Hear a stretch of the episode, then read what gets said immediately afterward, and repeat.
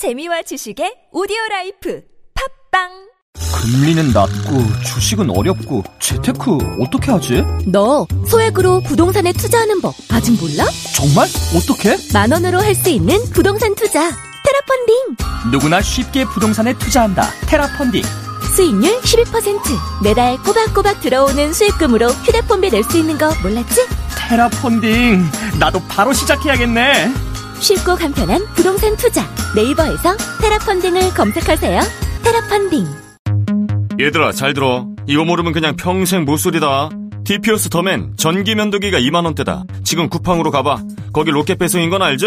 더맨은 칼날 3개가 돌아간다. 밀착 면도에 피부보호 trimmer로 구렛나루 정리 USB로 충전하고 더맨 코털 정리기도 딸려와. 더맨 사면 서비스로 파우치 손 세정제까지. 이 정도 가성비는 세상에 없다. 아 후기 남기면 선착순으로 어깨 안마기 받는다. TPO스 더맨 넌 오늘 득템이다. 쿠팡 검색창에 더맨 꼭 검색해라 이은미와 함께라면의 진행자 가수 이은미입니다. 자기 감정과 다른 감정을 표현하며 일하는 사람, 바로 감정 노동자입니다. 감정 노동자의 40% 이상이 감정 노동의 피해를 겪고 있다고 하는데요. 폭언과 욕설로 감정 노동자들을 함부로 대하는 건 인격을 깎는 행동입니다. 존중하는 마음으로 감정 노동자를 대하는 건 아름다운 실천입니다. 이 캠페인은 TBS 서울시 감정노동센터 안전보건공단이 함께합니다.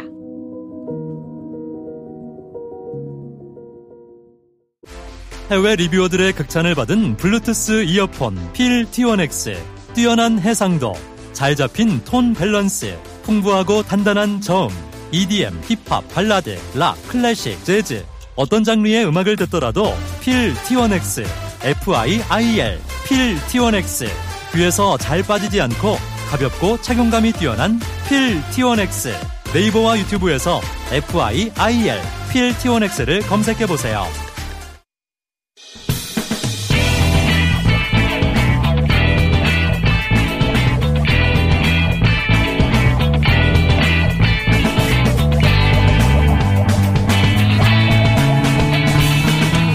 김어준의 뉴스 공장.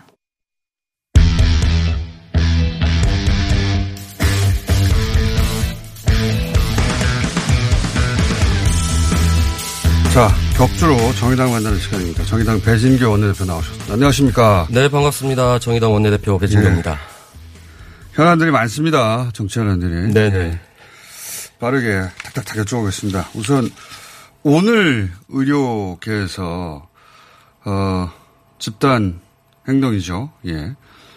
저는 진료 거부라고 보는데 파업권이 없는데 파업이라고 부르면 안 된다. 네, 맞습니다. 정확한 예. 표현인 것 같습니다. 예.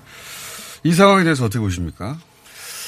아, 이미 뭐 정의당도 입장을 냈습니다만 예. 코로나 위기로 어느 때보다 국민들의 우려가 많고 또 실제로 환자들을 돌봐야 될 의료진들이 진료 거부. 예. 진료 거부죠, 사실. 예. 파업을 하고 있는 상황에 대해서 대단히 우려를 표했고 지금은 그런 문제들과 관련해서는 축으로 미루고 국민들의 삶을 책임지는 현장에 계시는 게 올바르다 이렇게 생각을 합니다. 그러니까요. 그 뭐 어떤 단체나 자기 이익을 위해서 행동할 수는 있는데 적어도 지금 코로나 국면은 잠시 어 멈췄다가 그죠? 다시 그런 주장을 해야 될 것 같은데. 네 그렇습니다. 어, 국민들이 보시기에 지금 이 시기에 파업을 진료 거부를 한다라고 하는 것은 결국은 어, 의사 본인들만의 이익을 위한 행동이다라고 평가할 수밖에 없을 것 같아요. 상당히 우려스러운 상황입니다. 알겠습니다. 또 협상을 하긴 하겠죠, 오늘. 예. 그 사안은 뭐 선명한 입장이시니까 더 여쭤볼 게 없는 것 같고. 어, 또 하나는 최근에 이제 민주당하고 통합당 사이에 어, 이 확산의 책임은 정부에 있다, 아니다, 집회를 방기한 책임이 있다, 뭐 이런 공방이 있지 않습니까? 네네. 정의당 입장에서는 이 사안은 어떻게 보십니까? 이게 과연 이제 정치적 공방거리인지 1차적으로 다시 되물을 수밖에 없는 상황인 것 같고요. 어쨌든 8월 15일 집회를 앞두고 전문가들뿐만 네. 아니라 정부에서도 2차 대유행이 올 수 있다라고 네. 경고를 했고 이거 그냥 막 전문가 아니어도 그냥 상식적으로 예. 그렇습니다. 몇만 명이 모이면 안 되는 건데 그죠? 근데 더욱 더 심각한 것은 사실 확진자들이 또 확전 판결을 받으신 분들이 다수 정치적 집회에 참가했다는 것이고 네. 특히 이제 정광훈 목사는 미래통합당을 대표적으로 지지했던 분이시고 또이 집회에 전현직 의원들이 방문해서 격려했다는 것이고 그래서 이 문제는 뭐 정치적 공방을 다룰 문제는 아니고 이 사안에 대한 책임을 어떻게 빨리 수습할 것인가가 더 근본적인 문제가 아닌가 이런 생각이 듭니다. 이것 때문에 소명한 입장을 내서 여기까지만 하고요. 예. 어, 정의당이 이 사, 이런 사안들에서는 굉장히 선명한 입장을 내서 입장을 다시 재확인하는 정도고 최근에 다시 이제 어, 수면 위에 떠오른 이슈가 뭐냐면 1차 재난지원금은 이제 보편 지급을 했고 예, 전원 전 국민에게 지급을 했는데 2차 재난지원금의 필요성에 대해서 이제 이야기가 나오고 있지 않습니까? 네, 그렇습니다. 예, 지금 상황이 그렇습니다. 예. 어, 이걸 두고 이제 선별 지급이다, 복표 지급이다, 이건 민주당 내에서도 논란이 있고. 네. 예. 당정청 간에도 아직 확실한 결론이 안 났나 봐요. 정의당은 어떤 입장이십니까? 정의당은 1차 재난지원금을 주장할 때부터 어, 아마도 이 코로나는 언제든지 2차, 3차 대유행이 올 수 있고 예. 이 문제에 대해서 언제든지 추경 편성을 할 수 있는 준비를 해야 된다라고 올 초부터 계속 얘기를 했죠. 그리고 또 1차 재난지원금 지급 방식과 관련해서 선별이냐 보편이냐라고 예. 얘기했을 때 당연히 보편적으로 해야 된다. 두 가지. 하나는 어, 적정한 시기에 예. 그리고 어, 주는 사람 입장이 아니라 받는 사람 입장을 생각해 보면 예. 적정한 시기에 에, 적기에 지급하는 게 제일 중요한데 실제적으로 선별을 할 경우 그럼 선별을 어느 부- 어느 구간에서 할 것인지에 네. 대한 논란 또 그것을 선별하는 음, 행정비용. 기간 동안의 행정 비용 네. 이런 것들을 고려했을 때 보편적으로 어, 적기에 지원하는 게 맞다. 그리고 또 하나는 이제 부채 부분이 지금 가장 논란이지 예. 않습니까? 재정 적자에 대해서. 어, 코로나 대유행이 발생했을 때 뭐 전 세계의 경제학자들이 지금은 확장적 재정 정책을 써야 될 뿐만 네. 아니라 실제 어, 특히 금리가 저금리인 시기에는 국가가 채권을 발행해서 국가 국가가 채무를 얻는 게더 네. 어, 경제를 위해서 바람직하다. 왜냐하면 개인이 채무를 얻는 거 개인이 채무를 갖게 되면 그 채무에 대한 부담 또 그것을 갚지 못했을 때 올 경제적 파급 효과를 봤을 예. 때 국가가 채권을 발행해서 채무를 안고 이자 비용을 점진적으로 지불하는 것이 전체 예. 경제에 바람직하다라고 하는 어, 권고들도 많았고 IMF조차 그렇게 공부했죠. 네. IMF조차. 뿐만 아니라 아, IMF뿐만 아니라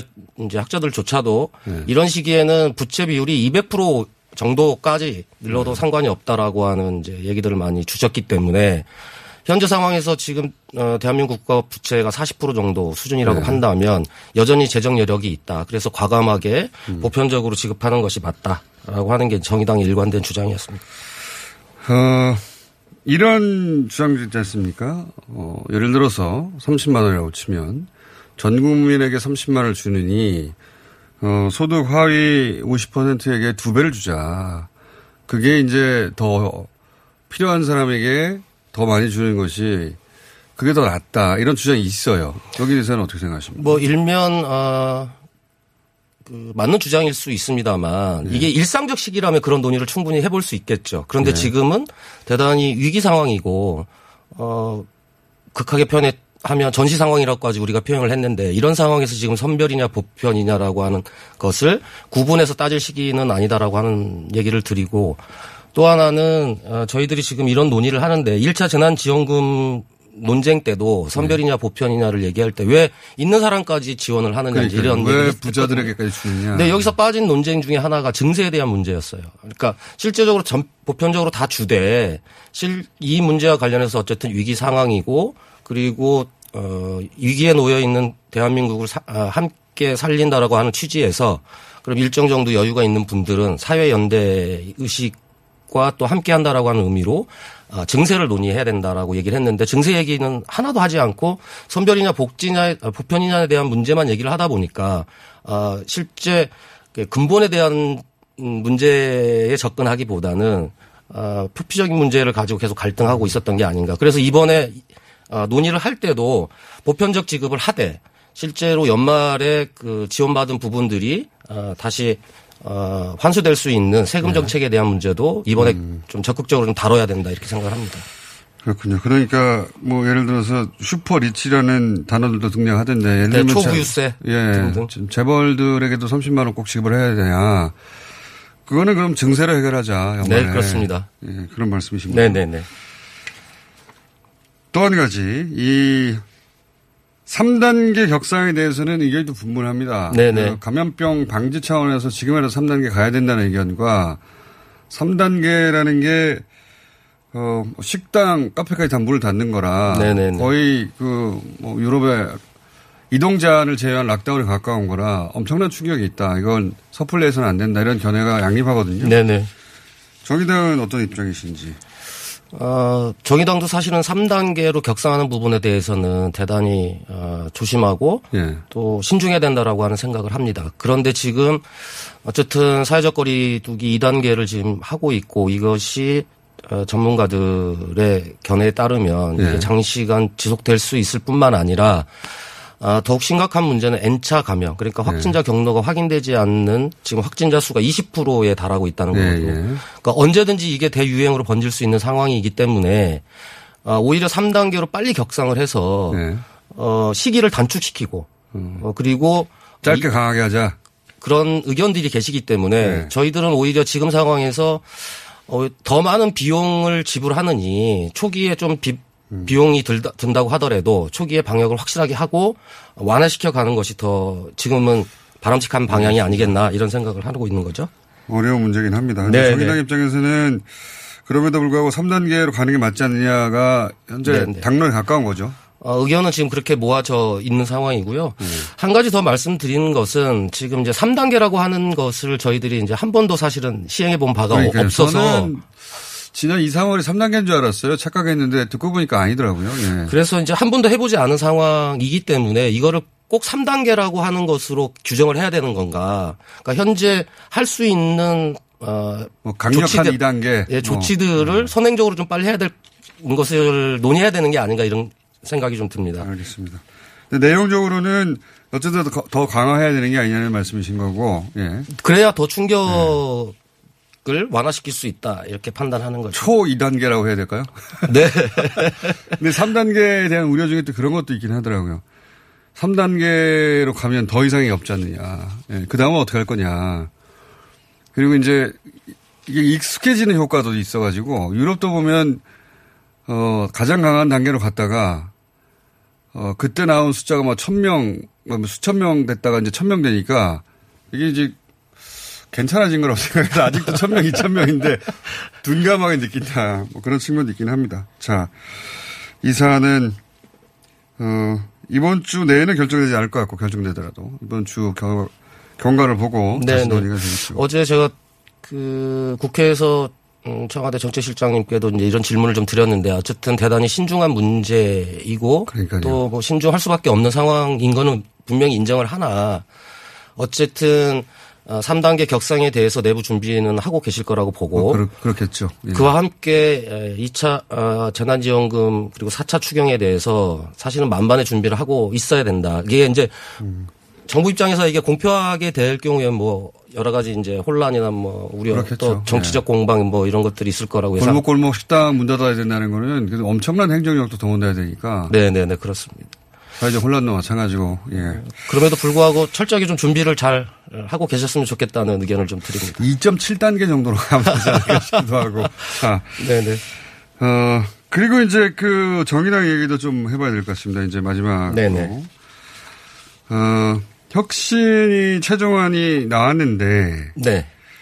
이 혁신이 최종안이 당내에서 어, 전원으로부터 뭐랄까요 환영받지는 않고 있는 것 같아요. 이제 보도에 네네, 따르면 그렇습니다. 네네, 예, 일부는 부족하다, 뭐 일부는 이대로 가야 된다 이런 견해가 갈리는 걸로 그러다 보니까 뭐 비대위 체제로 가자는 얘기도 있고 이거 어떻게 되어가는 상황입니까 현재? 어, 혁신위는 이제 이를테면 미래통합당인 김종인 위원장처럼 그렇죠. 어떤 어, 정권을 갖고 있는 예. 그런 혁신위가 아니었기 때문에 혁신위 자체가 어, 여러 가지 것들을 실행하는 구체적으로 실행하는 부분에 있어서는 한계가 있을 수밖에 없고 그러다 보니까 부대표를 뭐 다섯 명으로 늘린다든가 이런 방안도 나왔죠. 네 그래서 예. 이제 단일성 집단 지도 체제로 하자라고 하는 음, 것은 이제 혁신위에서 합의를 한 상황이고 예. 또 혁신위에서 여러 가지 이제 당의 정체성 문제라든지 당이 가야 될 방향이나 이런 부분에 대해서는 이제 합의를 한 상황이긴 한데 그럼에도 불구하고 어 당원들 입장에서는 아 이게 부족하다라고 생각하시는 분들도 당연히 계실 거라고 봅니다. 그렇죠. 뭐 어느 조직이나 모두가 동의하는 게 동의 라인 나오는 건 쉽지 않은데. 네. 예. 그래서 사실은 이제 이- 그러면 혁신위에서 다 다루지는 못했지만 그렇다고 해서 그것이 그러면 혁신안은 아니 혁신안은 아니지 않느냐라고 하는 의견도 있고 또 다루지는 않았지만 혁신적인 내용도 있는 거거든요. 네. 그럼 이런 것들 다 포함해서 구체적으로 이제 실행하는 단계로 들어가야 되는 상황인데 어, 그러려면 빨리 지도부를 선출하고 이 지도부가 그런 네. 일들을 구체적으로 시행할 수 원래 있도록 지도부 해주는 게 선출이 일정이 있었지 않습니까? 지금 9월 27일 날 선출 예정에 있고 예. 근데 그렇게 하지 말고 비대위를 꾸리자는 건가요? 그렇습니다. 그러니까 오히려 혁신위가 담지 못했던 내용들을 오히려 비대위가 좀 담아서 음. 일부 좀 정리를 하고 그리고 다음 지도부로 넘겨주자라고 하는 의견이신데 아, 물론 이제 그런 주장을 하실 수 있다고 생각을 합니다만 오히려 지금 중요한 것은 비대위보다 오히려 빨리 안정적인 지도부를 구성을 하고 이 지도부가 아, 혁신의 내용들을 하나하나 하나씩 에, 진행해 가는 것이 바람직하지 않을까 그런 생각을 합니다. 어, 그렇게 이제 지도부가 확실하게 구성이 돼야 그 다음 단계로 넘어갈 수 있을 텐데, 어, 그래야 소위 뭐 포스트 심상정을 얘기하고 뭐 여러 가지 변화를 얘기할 텐데 아직은 지금 어수선한 상황이네요, 말하자면. 어, 그럼에도 불구하고 많은 당원들께서는 어, 지금 이제 혁신이 내용이 부족하다 할지라도 어, 일단은 일단은 빨리 지도부를 구성을 해서 지도부가 국민과 함께하는 정의당을 만들어가기를 많이 기대하고 계시는 것 같습니다. 원내대표도 새로 선출합니까? 아, 고심하고 있습니다. 얼마 후에 못 나오실 수도 있겠네요. 그- 그렇군요. 당 대표뿐만 아니라 원내대표를 다시 선출할 수도 있다. 네. 네, 그럴 가능성도 있습니다. 그래요? 네. 예. 그럼 대표님 얼마 있으면 뭐 바뀌겠네요. 아, 그건 그때 가서 또 보, 는 걸로 얘기 드리도록 하겠습니다. 오늘, 오늘 여기까지 보고 있습니다. 정의당의 배진기 원내대표였습니다. 감사합니다. 감사합니다. 네.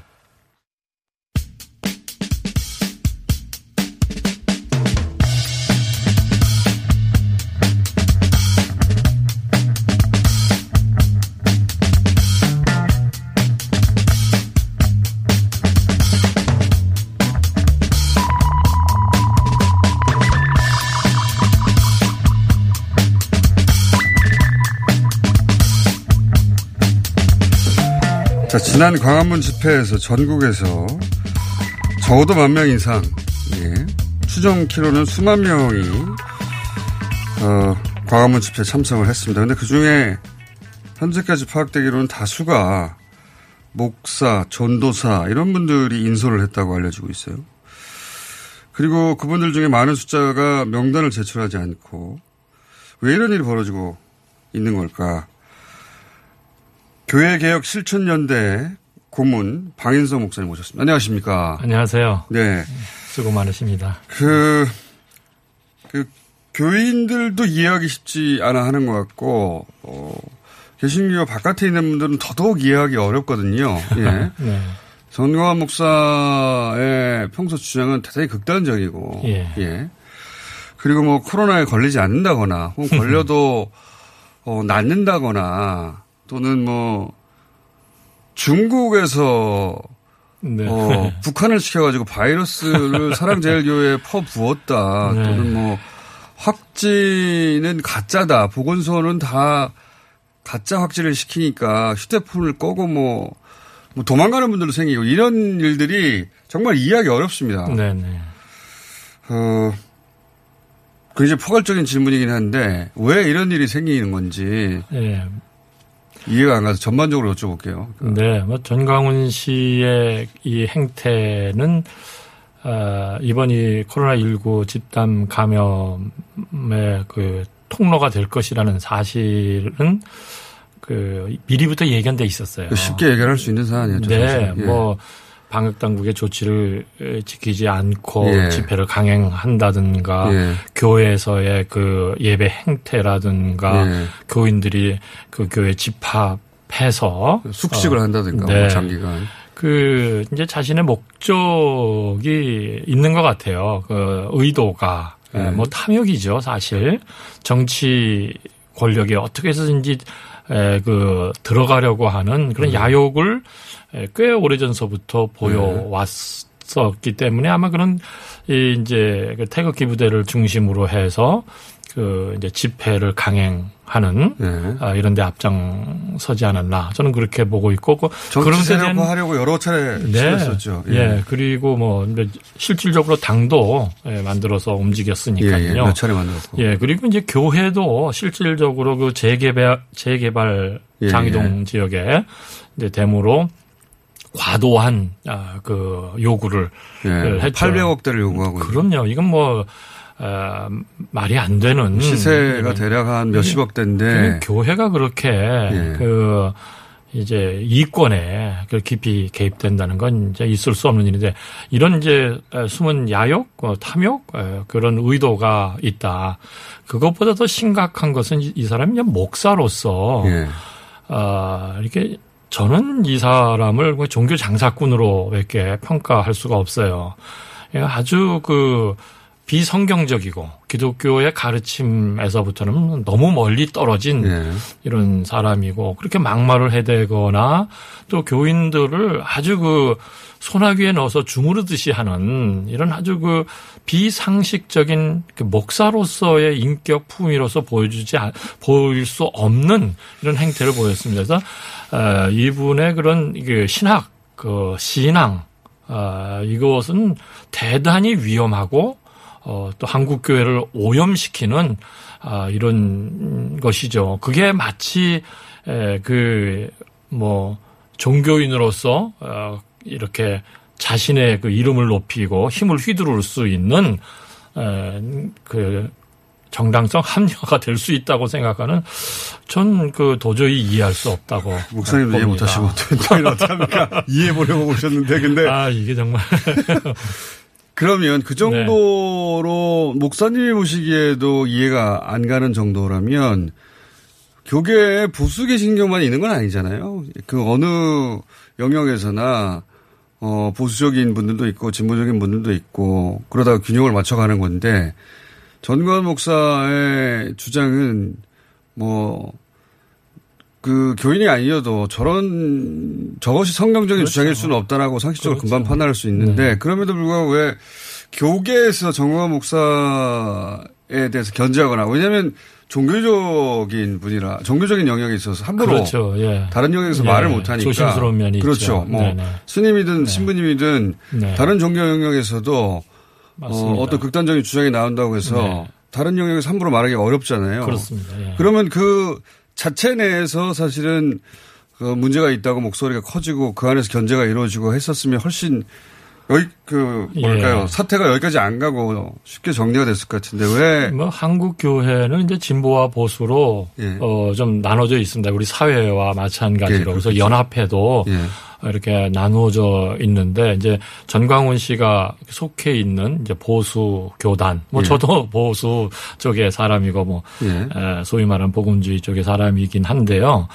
에, 뭐 개혁적인 목회자들 예. 어, 또 에, 종교의 역할, 교회의 역할을 잘 감당하는 이런 교회들과 목회자들이 많이 있습니다. 그러나 이제 전광훈 씨는 에, 정직하게 얘기해서 우리 보수 극우 어, 또는 대형 교회를 중심으로 한 교회들이 만들어낸 하나의 괴물과 같은 어, 이런 사람이다. 저는 이렇게밖에 볼 수가 없어요.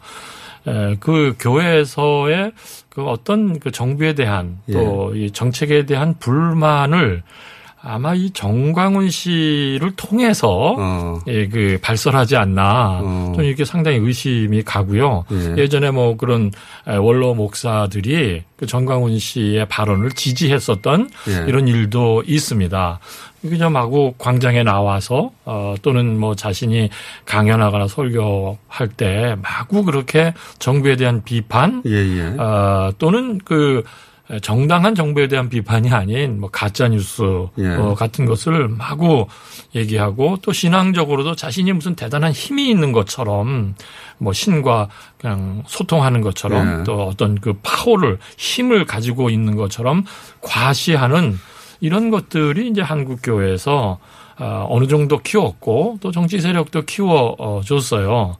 그러다 보니까 그, 그 정강원 목사님 뒤에 훨씬 더 많은 수의 보수 목사님들이 뒤를 받쳐줘서 예, 저는 그렇다고 봅니다. 어, 그래서 혼자 그, 한게 아니라 예, 뭐 시- 실질적으로 그 한기총이라고 하는 그 보수의 연합 단체가 있는데 예. 예, 물론 이제 그 유명무실하고 태생 때부터 문제가 있는 단체이긴 한데 여기에서 어, 그 대표 회장을 이제 하게 됩니다. 예. 에, 물론 이그 전광훈 씨가 대표회장을 할 때는 이미 한기총은 제가 교회개혁 실천연대를 하면서 계속 문제 제기를 해서 기존 교단은 떠나가 있을 상태에 이제 하기는 했는데 그런 그 교회들 교단들이 그 전광훈 씨를 대표회장으로 세워주고 뭐 선거 과정에서도 문제가 있지만 그 힘을 실어줬기 때문에 저렇게 그냥 막말을 그 서슴없이 해대고 어 하는 것은 뒤에서 어 그런 이제 교회가 어느 정도 뒷받침을 했다. 음, 혼자 한게 어, 아니다. 예. 뭐 정치 세력도 마찬가지입니다. 거기 뭐 이 그 정광훈 씨가 집회할 때 뭐 예전부터 정치인들이 같이 그렇죠. 있었고요. 네. 정말 우리 그 한국 그 교계가 이 전광훈 씨를 통해서 반면교사로 삼고 코로나19 이 사태는 이 이제 한국 교회는 시험대에 올랐다. 아, 아. 정말 정광훈 씨 같은 사랑제일교회 같은 아, 이러한 집단과 아, 그 목회자 아, 이런 사람들과를 끊어내고 어, 철저히 예, 징계하고 어, 그 책임을 묻지 않는다면 한국 교회가 앞으로 어 이제 이 코로나 19 같은 이런 위기의 상황은 에, 올 수- 계속 올 수도 있고 또 이렇게 발전되는 우리 변화하는 에, 미래 세대에 정말 그 기독교가 개신교가 아, 제대로 그 이 사회에서 역할을 할 수 있을지 정말 걱정스럽기 짝이 없습니다. 그 교계가 예. 전광훈 목사 건을 어떻게 처리하냐에 따라 그 그렇습니다. 하나의 시험대가 돼서 네. 한국 사회로부터 신뢰를 크게 잃을 수도 있고 예, 이번 9월이 이제 각 교단의 총회가 있습니다. 예. 아, 이미 이제 교회 연합회에서는 사과 성명 발표를 예, 예. 했지요. 그런데 사과 성명으로 끝나서는 되지 않습니다. 그런 건 얼마든지 할 수 있습니다. 이미 정광훈 씨는 각 교단의 이단 대책위원회에서 조사를 해봤더니 이 사람이 상당히 위험하고 이단성이 있다라고 보고를 다 교단이 받았는데 음. 아 이미 예 그것을 처리하지 않았습니다 아, 그동안 그게 묻어두거든요. 예. 그런데 이번 이런 사태가 드러났는데 에, 뒤늦었지만 예. 에, 그 연합체에서 사과를 했다면 각 교단에서 분명한 그 전광훈 씨에 대해서 조치를 취할 것을 요구해야 되고요. 음. 그 전광훈 씨가 속해 있는 예, 보건 대신이라고 하는 이것도 자기가 만들었습니다. 이미 제명당한 아, 사람이 기존 교단에서 제명당 사람이 만들었지만 여튼 그 교단에서 이 사람을 징계해야 됩니다. 그렇게 연합체에서 이번 에, 총회에서는 요구를 해야 되고 각 총회는 에, 전광훈 씨나 사랑제일교회하고 분명한 그 조치를 취하지 않는다면 한국 교회가 전광훈 씨나 다를 바가 없다라고 하는 지탄 이것은 피할 수 없을 것입니다. 이거는 왜 그런 겁니까? 그러니까 전국적으로 대면 예배를 잠정적으로 유보해 달라는 정부 요청 상식적인 요청이죠. 일반인들이 그럼요. 보기에는 예. 어, 모여서 전파가 계속되는 사례들이 교회에서 계속 나오니까 대부분의 교회들이 그걸 이제 수긍하고 지키는데 또 그렇지 않은 경우도 교회도 전국적으로 보면 수백 개에 이른다고 합니다. 꽤 많죠. 아주 예. 충격입니다. 네. 근데 그, 그 대목도 참 이해하기 어렵거든요. 이게 이제 네. 종교를 탄압한다고 연결하는데 네, 네. 그건 방역을 탄압으로 해석하는 거 아닙니까? 그렇죠. 네. 그, 분들의 오히려 건강과 네. 이웃의 건강을 위한 조치인데 왜 이거를 탄압으로 해석하고 계속 되면 아, 있- 예배를 있을 수? 없는 일이죠. 뭐 국, 어, 국민의 생명과 건강의 문제는 어떤 이념이나 뭐 정치 색깔 또는 종교와는 관계가 없는 일인데도 이렇게 그 개신교에서 이런 네. 에, 그뭐 종교 탄압이니 또 대면 예배를 강행해야겠다고 하는 것은 너무 심각한 그러니까 상식적으로 맞지 않는 이런 행태고요.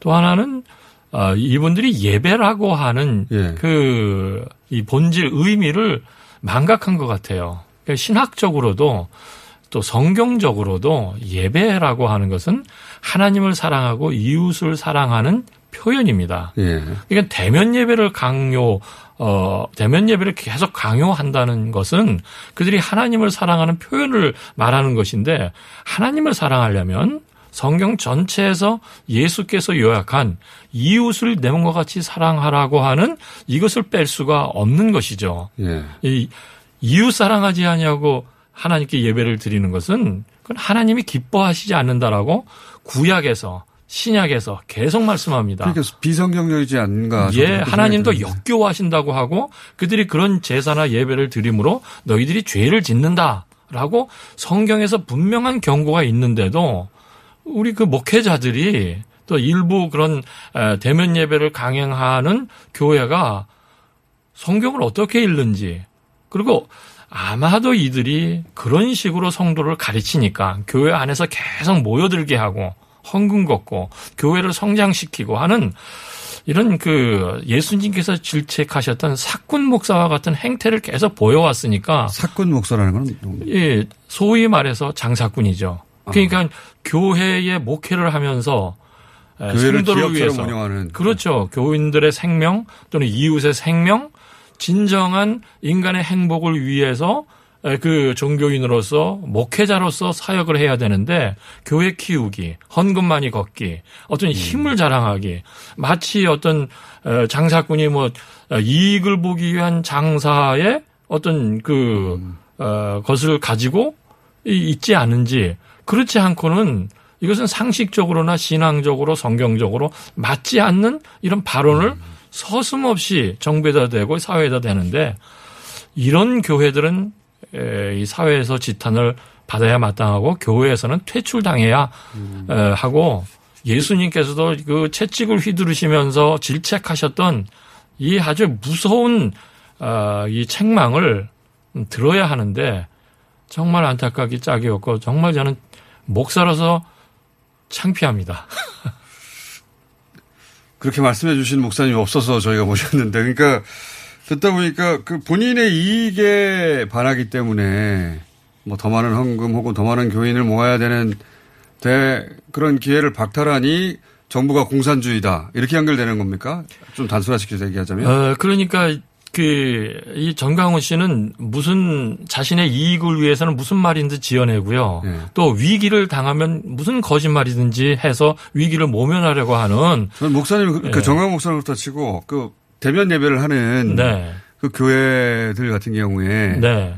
뭐 기업 뭐 사꾼처럼 장사꾼처럼 교회를 운영한다고 말씀하셨는데 그러니까 그런 경제적 이 경제적 손실도 있고 또뭐 교회를 확장하는데 방해가 되고 그러니까 정부가 공산주의니까 저렇다라고 네, 연결해서 공격하는 것이냐. 왜냐하면 이런 교회들이 대부분 종교, 그러니까 종교적 탄압을 한다. 그래서 정부가 공산주의다. 이렇게 네. 연결되는 논리가 있더라고요. 네, 우리 한국 교인들이 대부분 이제 공산주의 얘기하면 예. 굉장히 그 트라우마가 있습니다. 예. 우리 그6.25 전쟁도 있었고 예, 예. 그런 아픔이 우리에게 있죠. 특별히 이제 교회는 어, 교회 지도자들이 이제 에, 많은 에, 탄압을 받기도 하기는 음. 했었던 게 에, 사실이죠. 사실입니다. 예. 그 그러나 너무 그 이 교회 지도자들이 예, 반공 이데올로기 뭐 무슨 일만 에, 무슨 개혁이라든가 진보라든가 교회 내에서도 좀 발전적인 그런 의견을 제시하면 뭐 사회주의니 공산주의니 다 그렇게 연결됩니까? 뭐 이런 식으로 얘기해서 다 덮어버리고 그러니까 교인들도 감히 그런 개혁적인 이야기라든가 아. 진보적인 그런 이야기를 할 수 없는 상황인데 마치 이 지금 이 정부가 무슨 뭐 나라를 에, 뭐 김정은에게 갖다 바치느니 뭐 사회주의자느니 이런 그 비상식적이고 가짜 뉴스 같은 이야기들을 서슴없이 교회 지도자들이 하니까 우리 한국 교인들은 참 순수하시고 또 목회자를 존경하다 못해 맹종까지 하니까 그 목회자의 그런 말을 그냥 어, 그 분별 없이 이제 추종을 하게 되죠. 이것은 이 그 대면 예배를 강행하는 것하고 무슨 에, 공산주의하고 엮은다는 이 사실 자체가 그건 그 어불성설이고 말이 안 되는 것인데 왜 이렇게까지 이성적으로 양심적으로 어 이렇게 마비가 됐는지 에, 정말 걱정입니다. 물론 뭐 많은 교회들이 그렇지는 않는데요. 예. 에, 이- 그렇지 않은 교회가 많다는 걸 저희가 모르니까. 네, 그렇지 않은 교회들이 많이 있습니다. 예. 제가 이 개혁 운동을 해 보면서 정말 좋은 젊은 목사들, 농어촌에서나 헌신하고 정말 순수하게 그 지역을 사랑하고 하는 이런 교회들, 그 세습에 대해서 반대하면서 어떻게 해서든지 에, 자기가 사유화하지 아니하고 교인들을 위해서 희생과 그 청빈한 삶을 살아가는 목회자들 를 아주 많이 있습니다. 교회사의 역사적으로 볼 때도요. 일제 시대 때도 교회가 역할을 대단히 했고요. 독립운동이라든가 신앙을 지켜가기 위해서 민주화 과정에서도 교회의 역할은 대단했습니다. 그리고 우리 이 발전하는 과정에서 학교나 아, 저 고아원이나 장애인들을 위한 헌신도 대단했는데 언제부턴가 교회가 변질이 되고 교회가 세속적인 힘을 추구하면서 목사도 병이 들고 교회도 병이 들고 그 목사를 추종하는 교인들도 심각한 병이 들고 있지 않나. 참, 지금 예. 이 광화문으로 그런 민낯이 한꺼번에 일반에게 다 드러나 버린 셈이고 이- 그래서 지금 시험 때 오른 거다 이렇게 말씀하시는 거죠. 네, 저는 어 이번 이 그 전광훈 씨의 그 사건을 통해서 또 광화문 집회의 그것이 집단 감염의 통로가 되는 것을 통해서 한국 교회는 정말 정신을 차려야 된다. 이번 이거 이 정도만큼 추락하거나 아, 국민의 생명과 건강을 위협한 종교가 아, 이런 것은 아마 제가 에, 그 3대째 목사로서 에, 평생 목회를 했던 사람으로서 이 정도로 심각하게 해악이 됐었던 일이 에, 그 없었다고 저는 봅니다. 저는 아, 이번 기회에 한국교회가 대단 참여를 하고 어, 이런 그 사입이 예, 이단보다 더 위험하고 더 오염시키는 이런 정강훈 씨나 이런 에, 그 사랑제일교회 또는 대면 예배를 강행하고자 하고 어그 종교 탄압이라고 하는 이런 사람들에게 대해서 확실한 징계 에, 이런 조치 아, 이런 것을 하지 않으면 한국 교회가 정말 우리 사회 앞에 책임을 감당하기 힘든 교회로 전락하게 될 것이라는 것을 명심했으면 좋겠습니다. 알겠습니다. 목사님처럼 말씀하신 분이 많지 않기 때문에 또 모실 날이 조만간 또 오지 않겠나 싶습니다. 오늘 여기까지 듣겠습니다. 감사합니다. 네, 예, 수고하십시오. 교회개혁 실천연대 어, 고문이신 방인성 목사님이었습니다. 시더 시더 아빠 발톱 너무 두껍고 색깔도 이상해 이 녀석 그럴까봐 내가 캐라셀 네일 준비했지? 갈라지고 두꺼워진 발톱 무좀이 싹 사라진다고. 미국 판매량 1위 600명 임상 실험을 거친 전 세계 48개국 손발톱 케어 압도적 지배자 캐라셀 네일. 2주 후 달라진 손발톱을 경험할 수 있습니다. 네이버에서 캐라셀 네일을 검색하세요. 영화 속 범죄자가 보육원 출신이었던 것을 본 적 있으신가요? 어떻게 성장해 범죄자가 되었는지 설명 없이 마치 보육원 출신이라는 것으로 충분하다는 듯 연출되고는 합니다. 이런 세상의 편견 앞에서 제각각 살아내고 있는 아이들이 있습니다. 이들은 편견과 동정의 대상이 아닙니다. 그냥 꿈을 찾고 있는 보통의 청춘입니다. 이들이 보다 평범하게 자립할 수 있는 세상을 만들고자 당사자들이 직접 목소리를 높이기 시작했습니다. 18 어른 캠페인을 검색해주세요. 아름다운 재단. 안녕하세요. 치과의사 고광욱입니다. 태아가 자랄 때 가장 먼저 생기는 기관이 어디일까요? 바로 입입니다. 먹는다는 것은 삶의 시작이자 끝인 것이죠. 100세 시대인 요즘은 치아를 100년 가까이 사용합니다. 그럼 어떻게 해야 치아를 100년 동안 건강하게 관리할 수 있을까요? 바로 올바른 칫솔질과 정기적인 스케일링입니다. 가까운 치과를 방문하시면 치과의사 선생님께 올바른 칫솔질을 배울 수 있습니다. 그리고 1년마다 건강보험 적용이 되는 스케일링 치료 놓치지 마세요. 이 캠페인은 유디치과협회와 함께합니다. 야야야, 잘 들어봐. 내가 오늘 버스를 탔는데 말이야. 내 앞에 한 명, 학생입니다. 두 명, 학생입니다. 드디어 내가 딱 찍는데 글쎄. 거북입니까? 어이가 없네. 뻐근한 거북목, 구부정한 어깨, 뒤틀린 골반까지 바디로직 탱크탑과 타이즈로 자세 바로 잡으세요. 남녀노소 누구에게나 좋은 바디로직. 지금 소중한 분께 바른 자세를 선물하세요. 바디로직.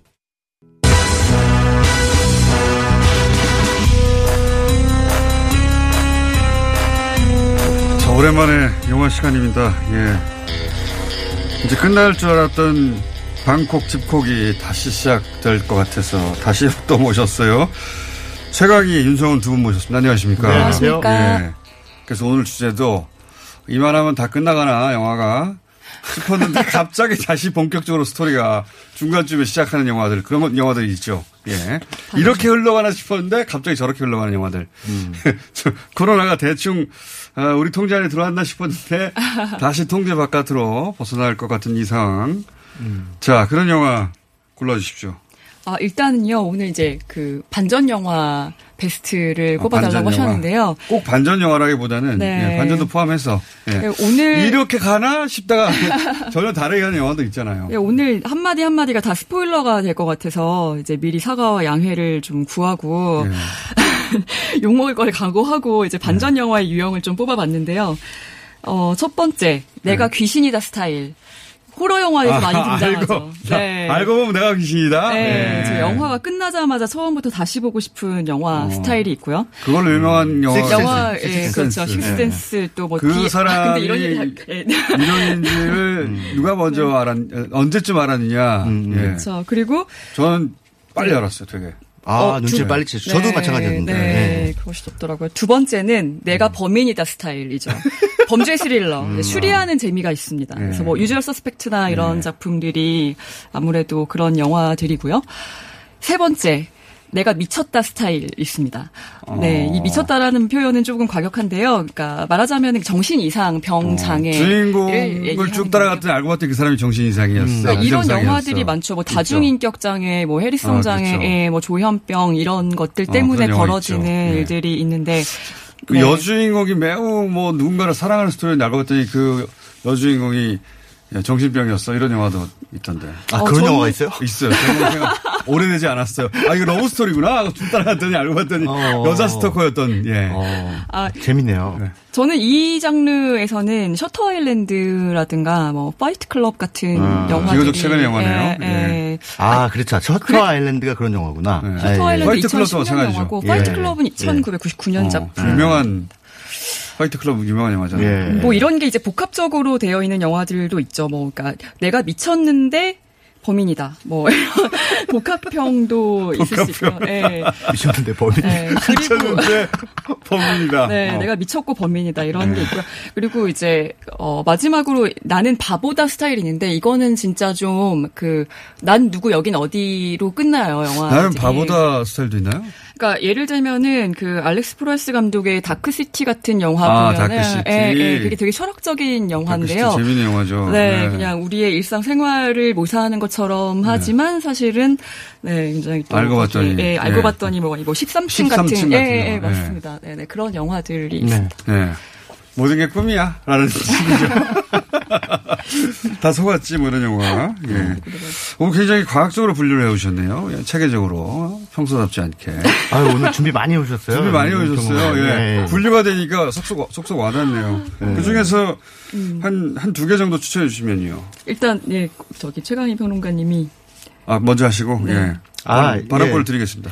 그 저도 이제 그 뭐 반전 영화로 분류할 수도 있고 또 말처럼 끝날 때까지 끝난 게 아닌 그런 영화의 그러니까요. 대명사죠. 근데 영화 역사에서 이제 이 영화를 그뭐 빼놓을 수가 없습니다. 그 알프레드 히치콕 감독의 대표작인 사이코 라는 아. 작품인데 1960년작인데 많이들 들어보셨겠지만 안 보신 분들이 네. 의외로 많더라고요. 저는 하도 유명해서 한번 본 적이 있어요. 아, 예. 이게 너무 많이 거론되는 영화고 뭐 유명 음. 감독들이 거론해가지고 근데 저는 솔직히 좀 실망했어요. 네.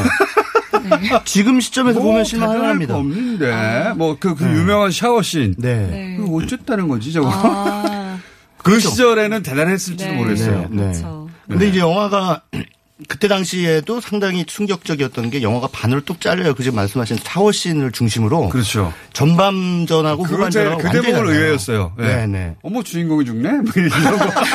아니, 기껏 주인공이 열심히 도망가가지고 네. 모텔까지 들어가는 게 거의 한 시간 정도 진행이 되다가 그냥 죽어버려요. 뭐 주인공 네. 좀 남은 일 어떡하는 거지? 네, 이런 궁금증은 들었습니다. 예, 예. 그런 점은 파격적이다. 예. 그래서 앞에 내용과 뒤에 내용이 완전히 그 양상이 달라서 볼 때는 조금 위화감을 느끼지만 그래서도 흥미로웠던 이게 왜 영화사적으로 중요한 영화가 됐죠? 왜 영화사적으로 중요한 영화가 맨 마지막에 반전 부분이 워낙에 네. 그때 당시로서는 충격적이고 아, 반전과 주인공이 갑자기 죽는다든가 그동안 영화 문법을 막 벗어난 맞습니다. 그렇죠. 그렇기도 아. 하거니와 이제 영화 속에서 나오는 그 호텔 지- 지배인이죠. 음. 그 지배인이 가지고 있는 어떤 광기라든가 음. 그 사람의 어떤 정신 이상 이런 모습들이 사실 그 전에 나왔던 그 할리우드 슬러 영화에서는 없었어요. 음. 네, 그래서 그리고 예. 네, 그리고 이제 샤워씬 그러니까 네. 그 장면에서의 그 살해 장면이 너무나 또 이렇게 뭐 실신해서 사람들이 실려갈 정도로 왜냐면은 아무것 아, 그 무방비 상태에서 아, 그렇죠. 벌어지는 그 마음이 준비하지 않은 상태에서 갑자기 네. 덮친 거죠. 근데 많은 분들이 그게 되게 잔인한 장면으로 기억을 하시는데 실제로 자세히 보시면요. 그 자넬리라는 네. 여배우가 칼에 맞는데 칼이 한 번도 몸에 닿지 않아요. 맞습니다. 예. 네, 그러니까- 그래서 잔혹하지 않아요. 근데 이제 예, 예. 그걸 잔혹하게 만드는 거는 이제 그렇죠. 버나드 허먼이라는 영화음악가의 바이올린 소리입니다. 낑낑 이거. 맞습니다. 그리고 이제 네. 편집이 네네. 또 워낙 절묘해서 그러니까요. 그 영화 저는 뭐 워낙 어 고어 무비도 아무렇지도 않게 보는 사람이라 음. 이거는 뭐지? 왜? 근데 사실 그 장면이 고어 영화의 시초예요. 아 그렇 그렇습니까? 예, 예, 네. 예. 그 여- 장면 때문에 앞 이제 자, 이후에 고어 자, 영화 유행. 영화 하나 하셨어요. 지금 윤성원 평론가가 아, 지금 아니, 아니. 10개 가까이 한 사이에 분발해 주십시오. 제가 제가 평론님. 아 저는 양보다 질로 네, 맞아요. 자, 사이코 하나밖에 없어요? 되 예. 저는 오늘 할 말 다 했습니다. 나머지 분량을 그러면 어, 윤성은 평론가가 채워주셔야 되겠는데. 또 아? 이번에 이제 크리스토퍼 놀란 감독의 영화가 아, Tenet. 네, 네. 개봉을 아마 오늘 하는데 재밌어요 그거 보셨어요? 머리 아파요. 그 아 머리 아파요? 예, 어렵죠. 예. 아, 뭐 재미 있고 없고는 개인 차가 그 양반 있지만 설계가 엄청 복잡한 예. 사람이라. 어, 네. 굉장히 어, 사람 머리 아프게 하더라고요. 초창기- 인셉션도 복잡하지만 잘 설계했잖아. 이건 네. 아닌가 보죠? 음, 이것도 뭐- 복잡하지만 잘 설계했다고 저는 보는데 예. 그래도 뭐 막- 윤평론가님은 뭐 레모하면서 영화 봐야 되는 거 아니에요? 아 진짜예요. 그러니까 어. 기본적으로 연력학 그 상식 정도는 알고 보세요. 엔트로피 정도는 이해해야 네. 되는 거예요. 예, 연력학 제2 법칙 뭐 이런 정도 네. 는 알고 보셔야 이게 영화가 이해가 됩니다. 그리고 한 두 번 정도 보시면 겨우 이해가 될 겁니다. 어, 메모하면서 예, 예, 예. 물리 물리 법칙 좀 이해하고 그렇죠. 그러니까 한 편 보는데 만 원이니까 두 번 보시면 이제 영화의 정가는 2만 원이다. 이렇게. 메멘토도 그랬잖아요. 이거 두번 봐야지 이해가 갈 것 같다 이런 그래서 복잡한 구조 네, 영화인데. 그래서 이제 미행이랑 메멘토 초, 초창기 영화들이 미행이 네, 미행이 이제 그, 그 데뷔작인데요. 미행 안 이 작- 알려진 영화인데. 네, 어, 이 작품도 데뷔작이군요. 네, 역시 재밌어요? 재밌습니다. 재밌는데 역시 편집으로 어, 이렇게 시점을 달리해서 아 이것도 역시 예, 컷이 끝까지. 복잡하고 막 네. 시간이 왔다 갔다 하고 네, 막 네. 메모해야 되고 다 보고 나서 내가 무엇을 보았는가 내가 머리가 나쁜가 이렇게 생각하고 막 그런 영화예요? 끝까지 네, 보셔야 됩니다. 네. 그렇군요. 논란 감독의 영화가 나온 김에 논란 감독의 메멘토와 미행 미행이 데뷔작이라고요? 네. 그래서 볼 수. 있을래나? 자 많이 소개해드렸네요. 오늘은 그 윤성은 최강의 두 분이었습니다. 감사합니다. 네, 고맙습니다. 내일 뵙겠습니다. 안녕. 안녕.